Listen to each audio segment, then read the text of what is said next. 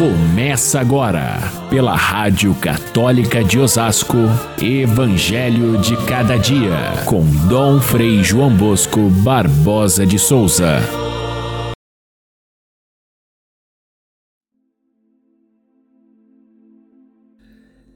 Aquele que Deus enviou fala as palavras de Deus, porque Deus lhe dá o Espírito sem medida. O Pai ama o Filho e entregou tudo em sua mão. Aquele que acredita no Filho possui a vida eterna. Aquele, porém, que rejeita o Filho não verá a vida, pois a ira de Deus permanece sobre ele.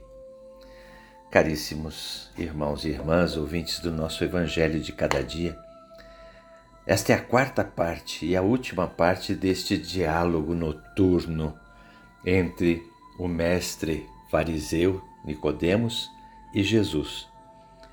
Uma conversa realmente rica, de todo o sentido do batismo primeiro, mas depois Jesus estende para o sentido da sua vinda, da salvação que ele trouxe e o sentido último da nossa esperança, o céu. Então, é um belo resumo de todo o evangelho esta conversa entre Jesus e Nicodemos. Nesta última parte, Jesus continua falando e Nicodemos se cala.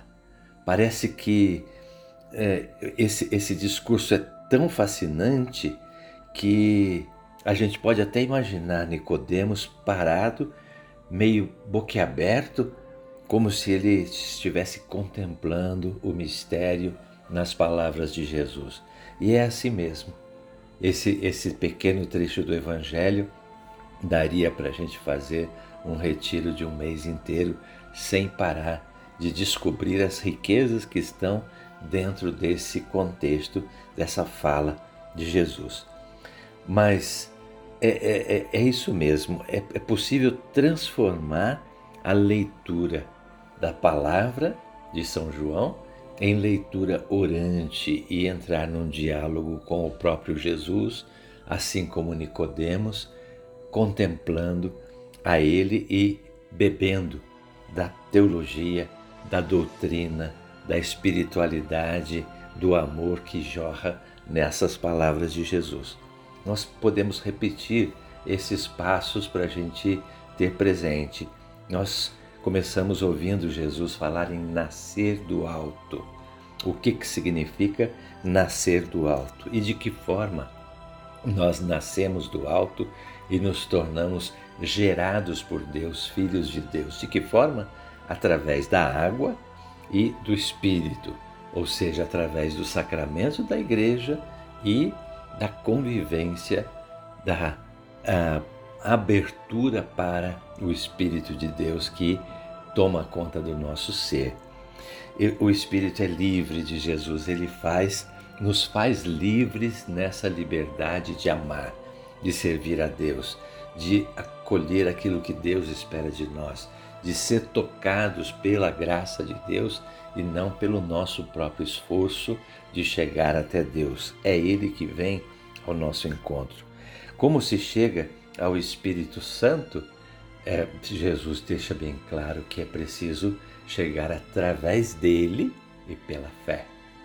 Quem crê no Filho do Homem tem a vida do Espírito. Quem não crê no Filho do Homem não tem a vida do Espírito, pelo contrário, se exclui dessa riqueza que Deus quer oferecer.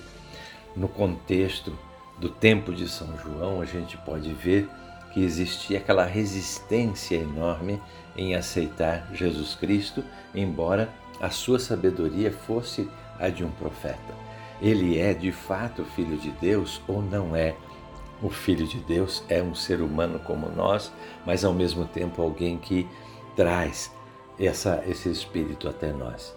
Essa discussão vai além dos séculos, ali nos primeiros séculos até o ano 400 mais ou menos, é que são definidos os dogmas de Jesus Cristo, Filho de Deus, no concílio de Nicéia, concílio de Éfeso, concílio de Calcedônia, que vão definir esses dogmas.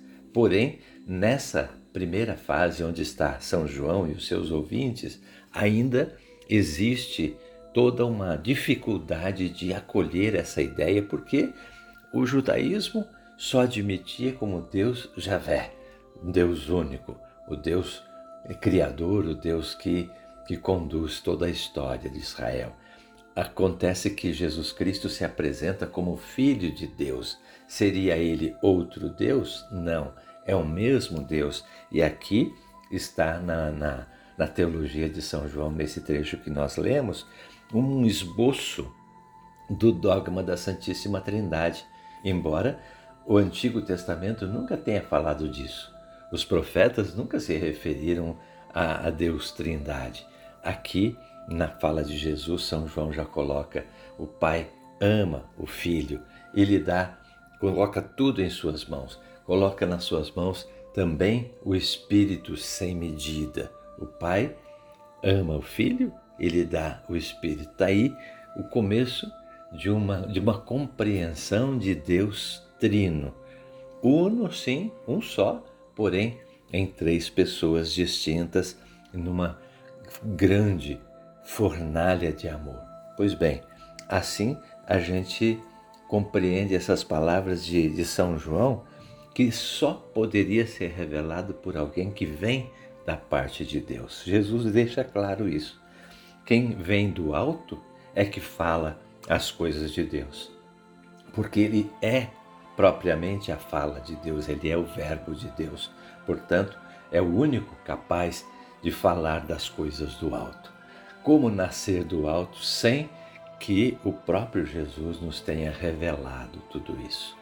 Quem é da terra fala das coisas da terra. Quem são esses que falam da terra? Moisés, a lei, os profetas, aquilo tudo que veio antes de Jesus, que é uma preparação para esse momento, para esse extravasamento da graça de Deus que só quem vem do alto é capaz de, de entrar nesse, nesse assunto tão íntimo de Deus que é o seu amor trinitário e traduzir isso para que nós possamos entender. Deus quer salvar a todos de Jesus. Aqui está a máxima revelação do amor misericordioso de Deus. Ele não vem para salvar um povo, ele não vem para salvar só os bons, ele vem para salvar a todos e não condenar ninguém. Só é condenado quem se exclui propositadamente desse dom da misericórdia de Deus, aquele que prefere as trevas, diz São João, aquele que prefere as trevas no lugar da luz, então esse é capaz de se excluir porque Deus continua respeitando absolutamente a liberdade de todas as pessoas, mesmo daqueles que se excluem do seu amor.